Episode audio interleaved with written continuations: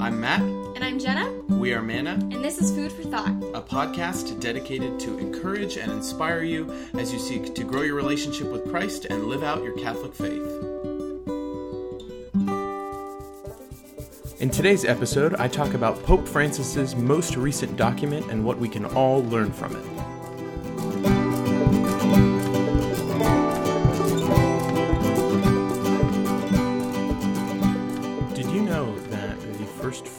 Fries weren't actually cooked in France? They were cooked in Greece. Yep, that just happened. Got him. um, it is again just me, Matt, here in studio today. Jenna is still battling some uh, colds in her home and getting their new home renovated. So please continue to pray for her and her family. But welcome to episode 41. We're so grateful that you are here. Um, we got a cool topic that we're talking about today. But before we get into that, um, share with you my joy. Uh, no, not joy junk Jesus. Peak pit plug. That's right. Um, the peak is it is Holy Week, the week of weeks, the greatest week of the year in our liturgical calendar, um, and I just love being able to um, I don't know just journey into the mysteries of this particular week in our church calendar. Um, I just really enjoy all the different liturgies and things like that, and so uh, I want to encourage you if you've never been to a Holy Thursday service. Um, well, this is coming out on Easter Vigil, so J.K you should have gone in retrospect if you did not. but hopefully you did. Um, anyway, if you're listening to this the day it comes out, you should go to the Great Easter Vigil Mass tonight at your parish and see all the new uh, candidates and catechumen get welcomed into your church who've been in RCIA um, this whole year. It's a really great Mass. Um, but happy Easter to all of you. Uh, so that is my peak. My pit. Um, I don't know. Things have been pretty great. Well, my pit today is that our little girl Hannah, she is not wanting to take naps very readily. She's been kind of a screaming crazy mess today. So um, you might even hear that in the background at some point. At which case, um, you can do what I'm doing and just ignore it. And my don't worry, my wife is here. Um, but pray for her that she may be a calm little bundle of joy. And then uh, my plug, oh, my plug. I think now that the weather is getting nicer and warmer, um, getting outside, um, you know, it just does a whole lot for your your day, like just being in a good mood and just getting some fresh air. And I don't think we do it enough. I don't think we value leisure time as much as we used to in our culture. Um, and so I want to encourage you if you're listening to this right now on something that you can just pick up and go outside, even if you're just sitting on your porch with a cup of coffee or you can actually go for a walk. Um, I want to encourage you to do that because um, it's probably a beautiful day. And even if it's not, you should. So there's my really non convincing plug. You can clearly see that I um, am not in the field of advertising. But what I do want to advertise and market to you today is to uh, take a look at or read a little bit, learn a little bit more about Pope Francis's most recent document. Now, I don't really um, follow news or anything like that. I kind of have decided on a permanent fast from most media outlets, but um, I haven't really heard too much on the things that I do look at, which are primarily Catholic, um, about this um, document that was written. Um, it was a um, apostolic exhortation, which we will talk about what that is, uh, by Pope Francis, called Christus Vivit, meaning Christ is alive. Um, and I think um, it's good for us to know or be a little bit familiar with. It is very long, and so I wouldn't expect anyone to sit down and read the whole thing unless you're in like church leadership or ministry, which you should, especially with young people and young adults.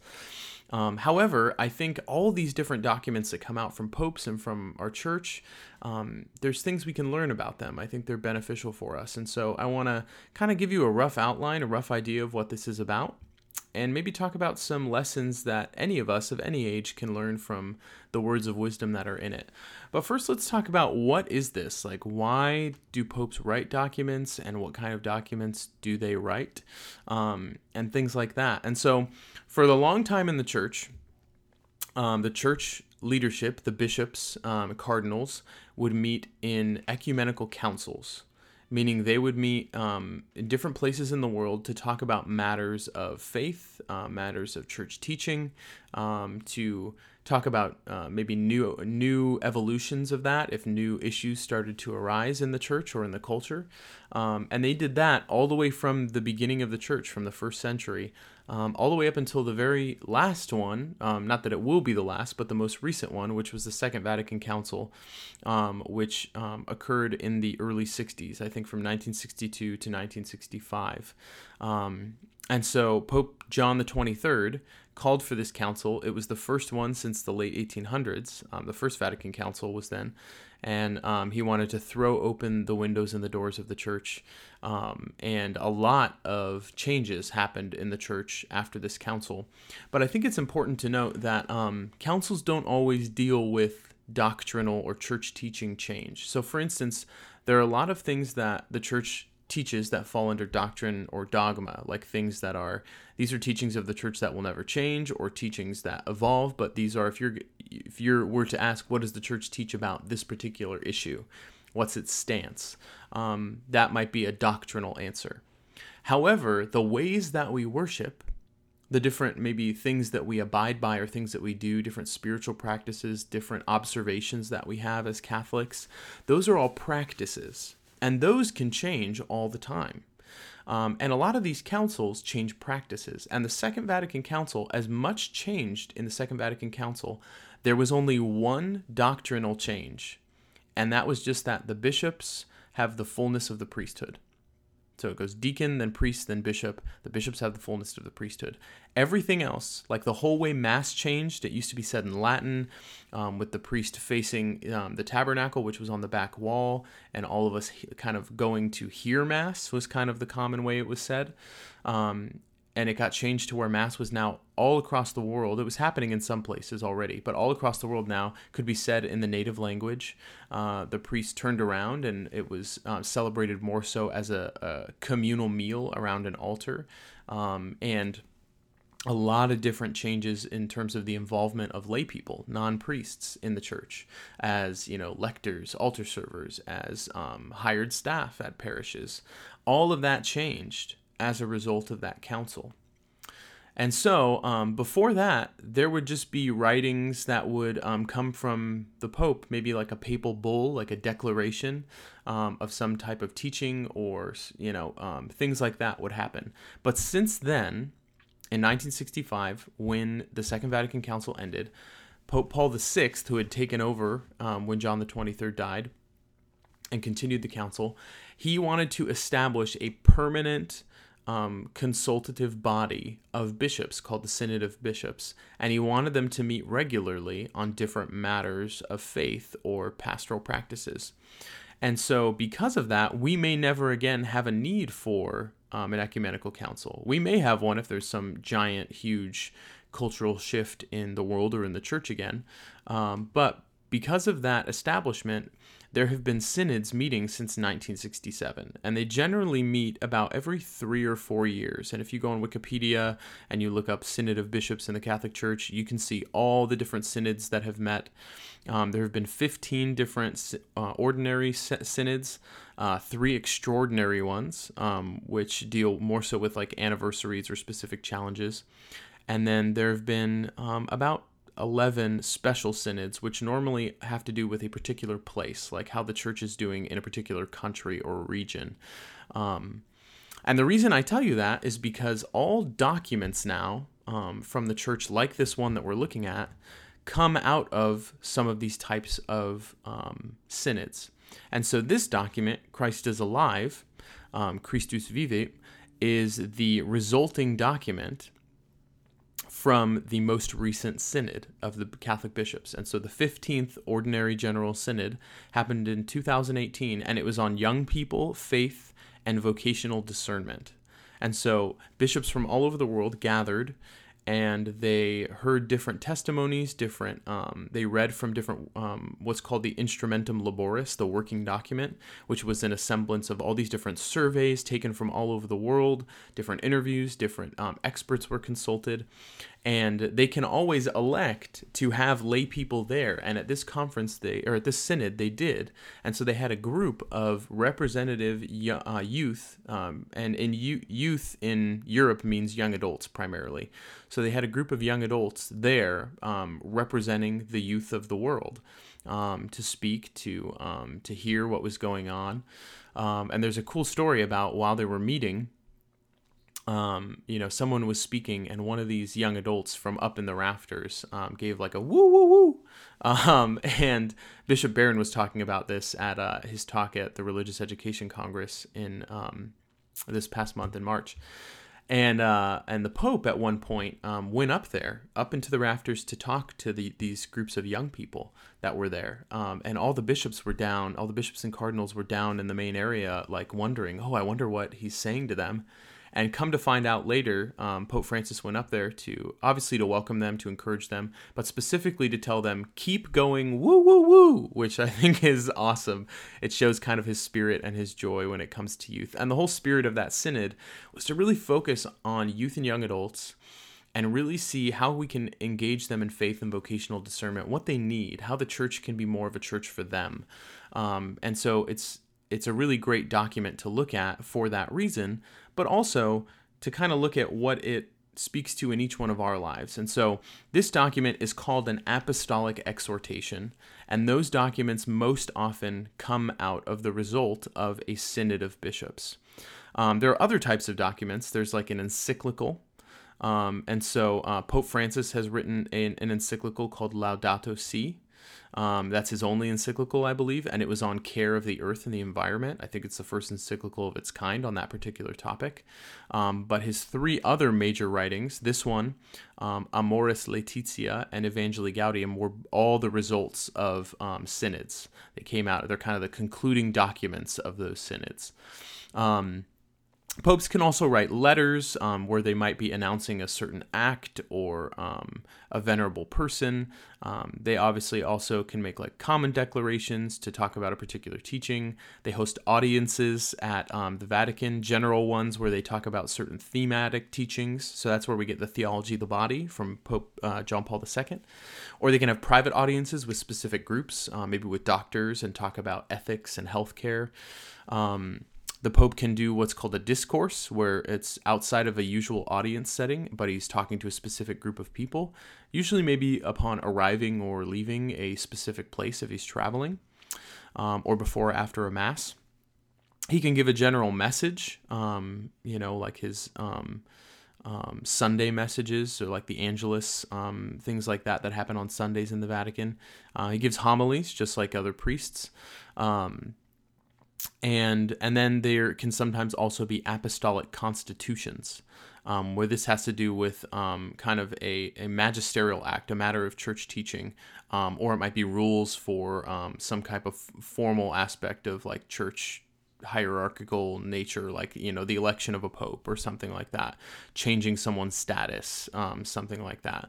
And then you might see the words on any of these documents um, the words motu proprio which means of one's own volition so if a pope decides to just write something because he feels like it, that's called a motu proprio. Um, so it might be a um, an, encyclical motu proprio. It could be a letter motu proprio. Um, but this document, Christus Vivit, is not that because it came out of this synod. So it was part of all this consultation, and he's pretty much expected to write something after any one of these gatherings. Um, so that gives you, I think, a good background as to why we have this document and what's in it. Um, and so what I want to do is just kind of give you a brief summary of what it entails, um, the different sections, and maybe some themes that we can take um, for our own. Um, so this document, it's addressed to young people, but also to the entire people of God. Um, it was signed on uh, March 25th of this year, 2019. Um, and then it came out um, online and translated into English um, about a week later, uh, April 2nd. And so um, it was inspired by the reflections on the Synod. It is nine chapters divided into 299 paragraphs. So if any of you have obsessive compulsive disorder, you can write Pope Francis and ask why, why, why did you not make it, and even 300. Um, but I want to go into just like here's what each chapter is, and maybe just kind of a highlight from that chapter tell you what paragraph it's in if you want to go read more about it, and then what we might learn from it as um, as people who should be reading these documents that the, the Pope and our church are are writing to constantly try and keep up with uh, what's going on in the world and in the culture um, of the world and of the church. And so the first chapter asks this question What does the Word of God have to say about young people? And you'll find this in a lot of documents. They always kind of turn back first to Scripture um, or to um, any previous teachings or matters on the subject that they're talking about.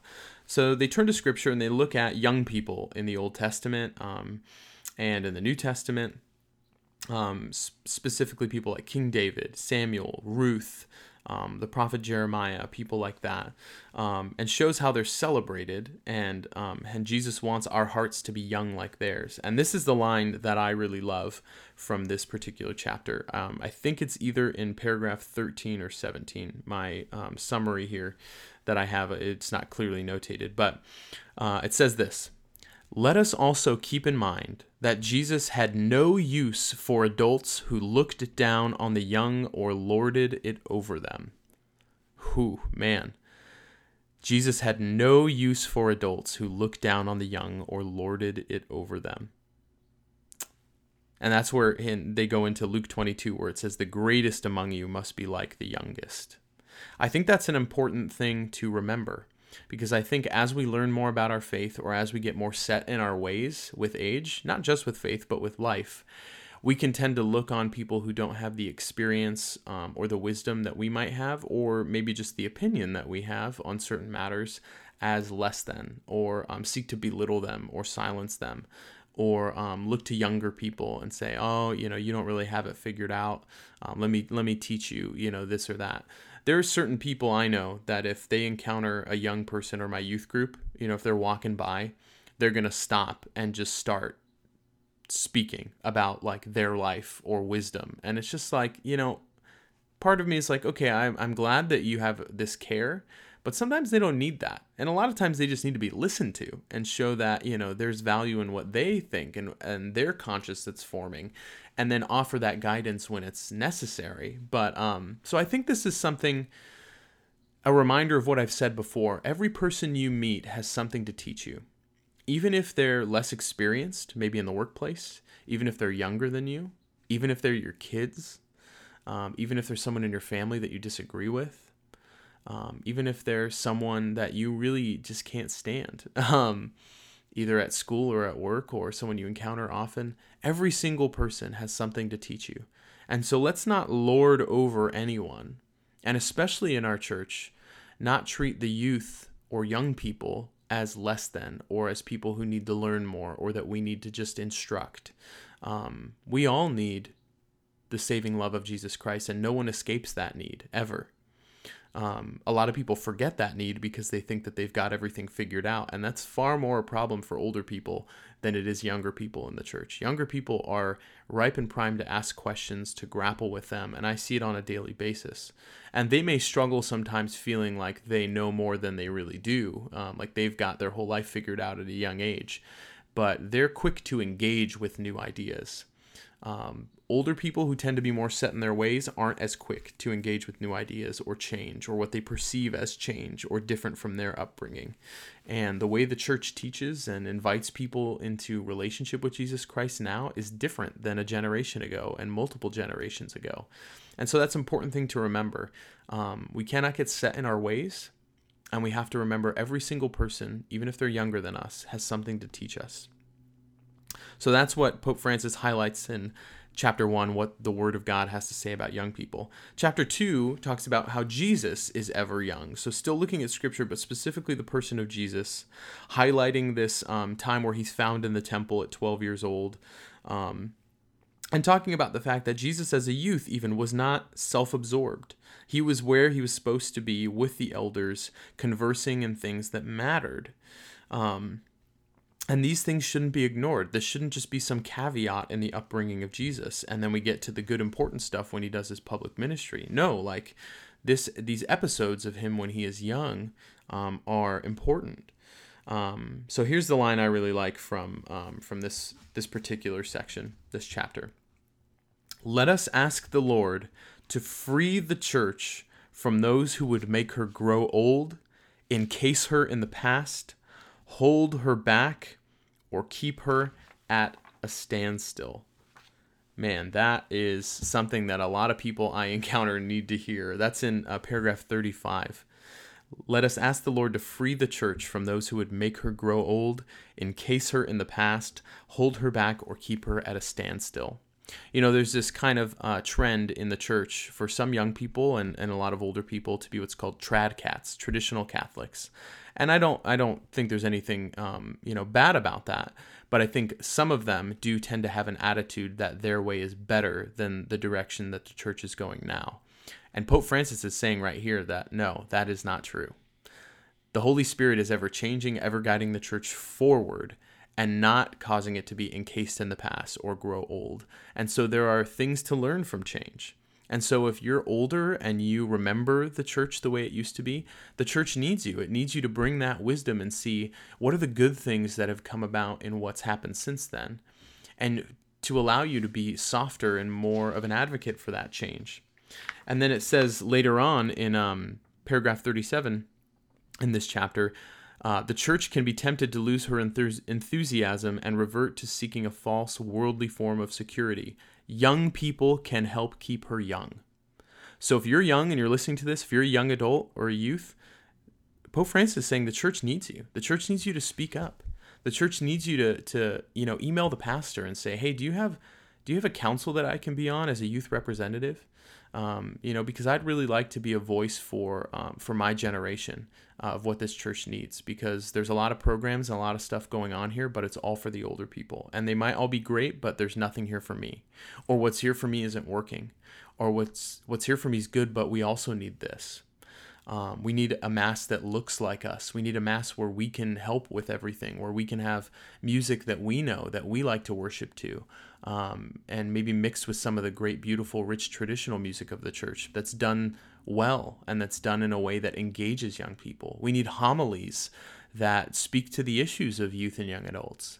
Um, and not just older people or not just um, families. I mean, we need everyone to be addressed. And so, um, to be that voice for change and that advocate, no matter what your age, to recognize if we don't build a home for young people in our churches by addressing them specifically and meeting their needs specifically, they'll find another one. There's plenty of homes of different denominations and different names all over. They will find one, and a lot of those places are a whole lot better at looking appealing and marketing to them and making them feel welcome. And even though we have this rich kernel of truth in the Catholic faith, we cannot bury it under uh, a regimented way of being. Um, and we cannot bury it under um, just being stuck in the same thing. You know, um, if anyone ever says to you in any avenue of life, uh, when you ask, why do we do this? And they say, because we've always done it that is the worst possible answer they could give. and that is not a reason ever to keep doing anything.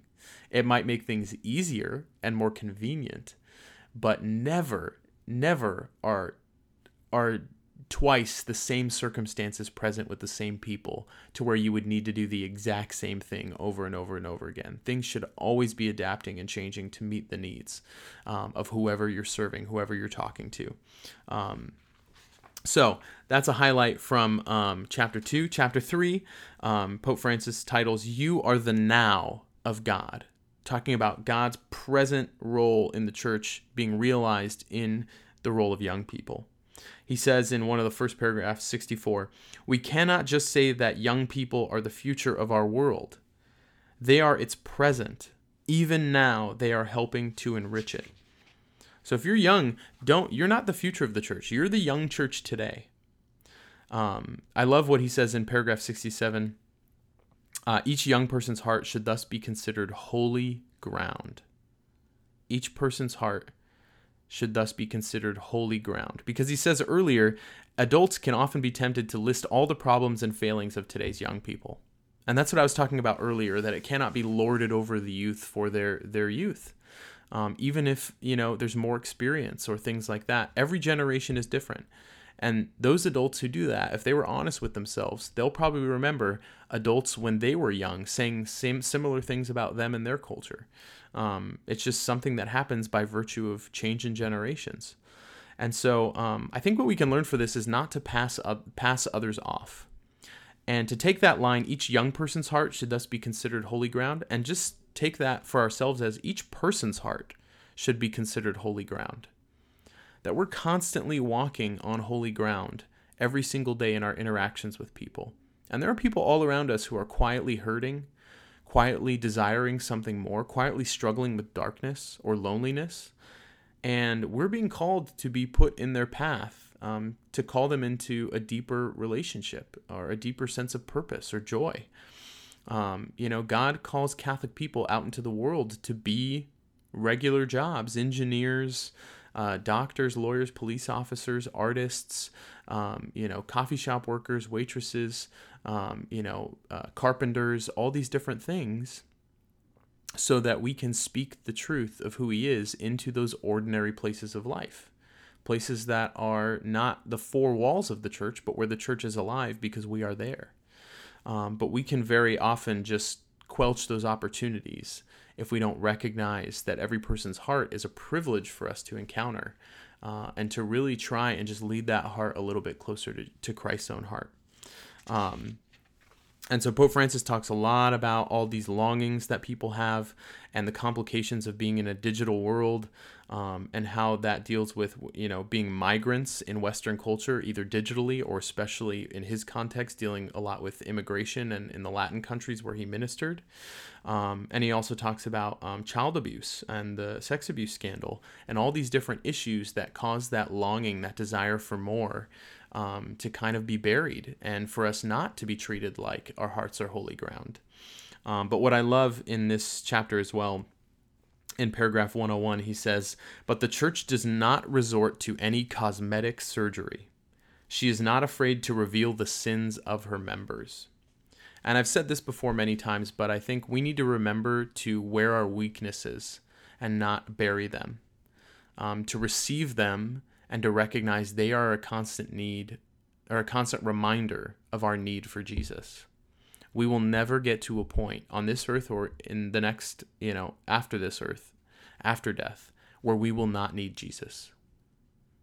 And so we need to recognize we perpetually make mistakes and we need him. Um, so that's chapter three. Chapter four, a great message for all young people. Um, Pope Francis gets right to the point here and talks about God is love, Christ saves you, and he is alive. And that's the message that he wants them to know. And I think that's just a message that I want you to know that God loves you and that Christ saved you. I mean, what a great time to remember that than going into the Easter season.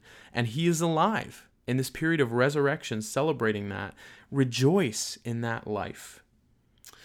In chapter 5 he talks about the paths of use of use of youth, the paths of youth. And my favorite line in this, I love that Pope Francis has instituted new lines that are new words into encyclicals that have never been used before. So, for instance, in Evangelii Gaudium, he used the words sourpusses, which is hilarious to me that that's in an encyclical or in an exhortation. Um, and so in this one, he does it again. Um, he invites um, young people to put down their screens, to not live life as tourists, but he says to them, make a ruckus, cast out the fears that paralyze you, live. And I think this is something for all of us to learn. We need to be more alive and dangerous in our faith. It's very easy to get comfortable to get lazy in our faith, to just go through the routine, especially being Catholics with the whole sit, stand, kneel routine of Mass and the routines of different prayer practices we have of, you know, Liturgy of the Hours and the Rosary and daily devotions. It can be very easy to fall into a, a period of just normalcy and routine, but we can't do that. Um, chapter 6 Young People with Roots um, and this says that you know we need to be recognizing um, that young people are looking for a place to belong, and that they can look to. He encourages them to look to the elderly, and to um, hear their wisdom and to value it and to not pass them over. Um, and I think the art of mentoring is something we don't do well in Catholicism. Um, whether you realize it or not, there's always someone you're following, someone who's following you, and someone that you're walking with on whatever path in life you're taking. And so the person you're following, it might just be the people you're around the most, or maybe um, celebrities if you're just kind of on Twitter or social media a lot, or influencers. Uh, people who are following you, you may not even realizing be realizing they're looking to you, but they're watching you. Uh, definitely your kids, but maybe also younger people or even older people in the workplace who recognize you might have skills or talents that they don't. Uh, and people walking with you, or at least trying to, your family, your friends, the people close to you. I think if we're more intentional, in, intentional, why can't I talk? Intentional about being aware of who those people are or who we would like them to be, the journey of life is that much more fruitful. And we can really be intentional about expressing our need and our desires to the person that we're following to be formed by them, to share our weaknesses and joys with the people that we're walking with in moments of vulnerability and to really intentionally reach out to the people who are following us and encourage them and not keep knowledge of things that we've learned in the workplace or in the faith to ourselves because we want that little kernel of wisdom to ourselves so we can kind of drop it later and get a little bit of a pat on the back for ourselves. But to really share all the goodness of what we've learned um, with people that need to know um, chapter 7 talks specifically about youth ministry. Um, and in paragraph 213, um, basically says that, you know, everything that we do, any project, path of growth for young people, it must be centered on the kerygma, the gospel message. That only through an encounter with God, through Jesus' death and resurrection, can we grow in fraternal love, uh, community life, and service. Um, do you know that in your life? Do you know what the gospel message is? Do you know how to articulate that to someone? What does it mean to be a Christian? Well, it means that God is love and He created me out of love to be in a relationship with Him. But I break that relationship by my sin, and all humans do. But the beautiful gift is that Jesus came to reconcile us with God by offering Himself on the cross for the consequences of our sins. And He invites me into relationship with Him to trust Him and sends the Holy Spirit into my life and through the church to nourish me and guide me through the sacraments and as a person on mission to tell others about that great message. That's the kerygma. Can you articulate that to someone else? And can you articulate how God has done that in your own life? Can you give your testimony? Can you share with someone, here's who I used to be, here's then what God did in my life, and here's how I am now. And this is why I want to tell you this he encourages, um, you know, that we need to have a church with open doors, using that same language of the Second Vatican Council. In paragraph 234 says, um, we someone does not need to accept fully all the teachings of the church to take part in certain uh, um, in certain of our activities for young people. That we cannot be caught up in regimentalism and saying, okay, this is everything you have to know, this is everything you have to believe, and if you don't, you're going to get chastised or there's going to be an argument about it or a heated debate. And I see this at church events sometimes or when I'm speaking on things and people all have, you know, a more conservative idea of what I said or a more liberal idea of what I said. And it's more so just recognizing that gospel message and how it's realized as Catholics in the church that he established for us to continue to grow in his grace and relationship with him. And all the other things, yes, they're important. I'm not saying we should set them aside and they're less important, but they're really not meant to be means of division or exclusion. That everyone is welcome, regardless of whether they know all the teachings or hold fast to all of them. That we need to have a church with open doors. Um, chapter 8, then, um, is about vocations. And this is the other aspect that the conference dealt with is discerning vocations. And what i find interesting here is that pope francis talks a little bit about human sexuality here um, and the ability to create life and to love. And i was thinking about that and thinking about like wow like humans we have the ability to create life of our own free will and volition whenever we want really. You know if they're just two consenting individuals like not talking about what the church teaches right now but just like in general that ability is open.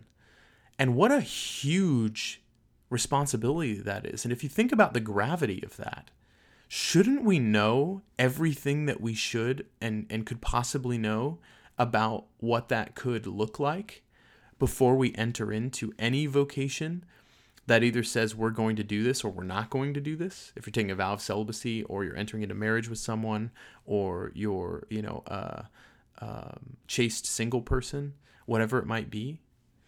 Um, and he follows that up in, in paragraph 276, saying, um, this, the vocation to special consecration, in discerning your vocation, do not dismiss the possibility of devoting yourself to God. And I think he's talking about being a consecrated religious here, but I think every single one of us, in any vocation, we devote ourselves to God. Him first and foremost. It's not about the vocation that fulfills us or the people that we that we marry or that we're in a religious community with that fulfill us. But it's about the fact that God alone does. And to remember that. And then the last chapter is on discernment.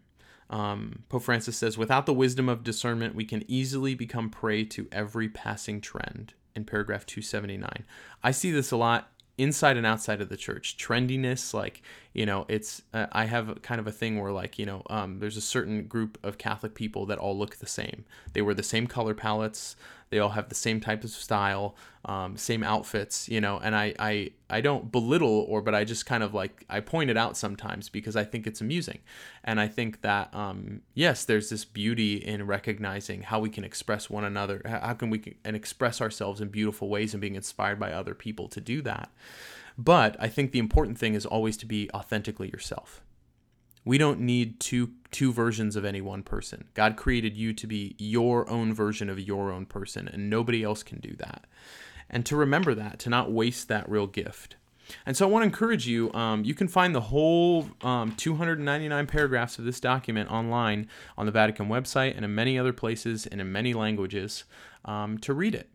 Um, and so I want to highlight one saint in particular. I already mentioned him, but Pope Paul VI. He was the one that started this whole synod um, of bishops, and he lived from 1897 to 1978, um, and he was the Pope um, and resided over Vatican City from 1963 um, to his death in 1978. Um, uh, uh, so for 15 years, he was Pope, and he um, took over for the Second Vatican Council, and was really instrumental, as I said, in establishing this um, this synod of bishops to meet regularly. And one of the first times they did meet um, was on uh, the human person, and out of that came the controversial encyclical uh, in 1968, Humanae Vitae, that Pope Paul VI wrote, all about contraception, birth control, human sexuality, and that's still um, they invited a lot of lay experts and people into that conference, and they all said a lot of things that were leaning toward the secular.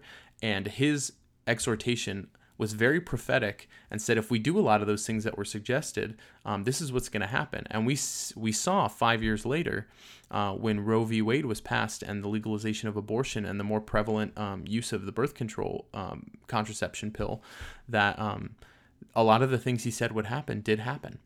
And so I want to encourage you to maybe go and read that particular document as well to learn a little bit um, about him. Um, but he was raised um, in Italy. Um, his father was a lawyer, journalist, um, a Catholic Action Director, if you're familiar with that movement. Um, and his mother was from rural nobility. Um, he had two brothers who became a doctor and a lawyer, and so naturally he was the priest in that holy trinity of coveted jobs when you had young young men that you were raising at that time. So in 1916, uh, he entered the seminary, and so he would have been about 19 years old at the time. Um, and he continued his studies um, after he uh, became a priest in 1920. Continued his studies and got a doctorate in canon law um, that same year, he celebrated his first Mass. So he was um, a really smart guy, a notable scholar. Um, and so when he became Pope, um, uh, he, as I said, established that Synod of Bishops. Um, that's probably his most famous encyclical, Humanae Vitae, um, the one that I mentioned. Um, and he, um, as I said, finished out that Second Vatican Council. Um, and there were a ton of documents that resulted from that um, four dogmatic constitutions, a bunch of apostolic letters and decrees um, on all different aspects of church teaching, on interreligious dialogue and, um, and the ecumenical nature of the church. he did a lot of foreign traveling. he was the first pope to visit six continents. Um, and so he had the nickname the Pilgrim Pope. Um, and so, actually, and now that I say that, I feel like we've highlighted this dude before. in a previous episode. Yep, we did. Episode 31 when we talked about NFP. That's why this sounds so familiar. So if you want to learn a little bit more about him, you should go back and listen to that episode. That was my bad. But um, he also had a great devotion to Mary, which I'm not sure we talked about in that particular episode.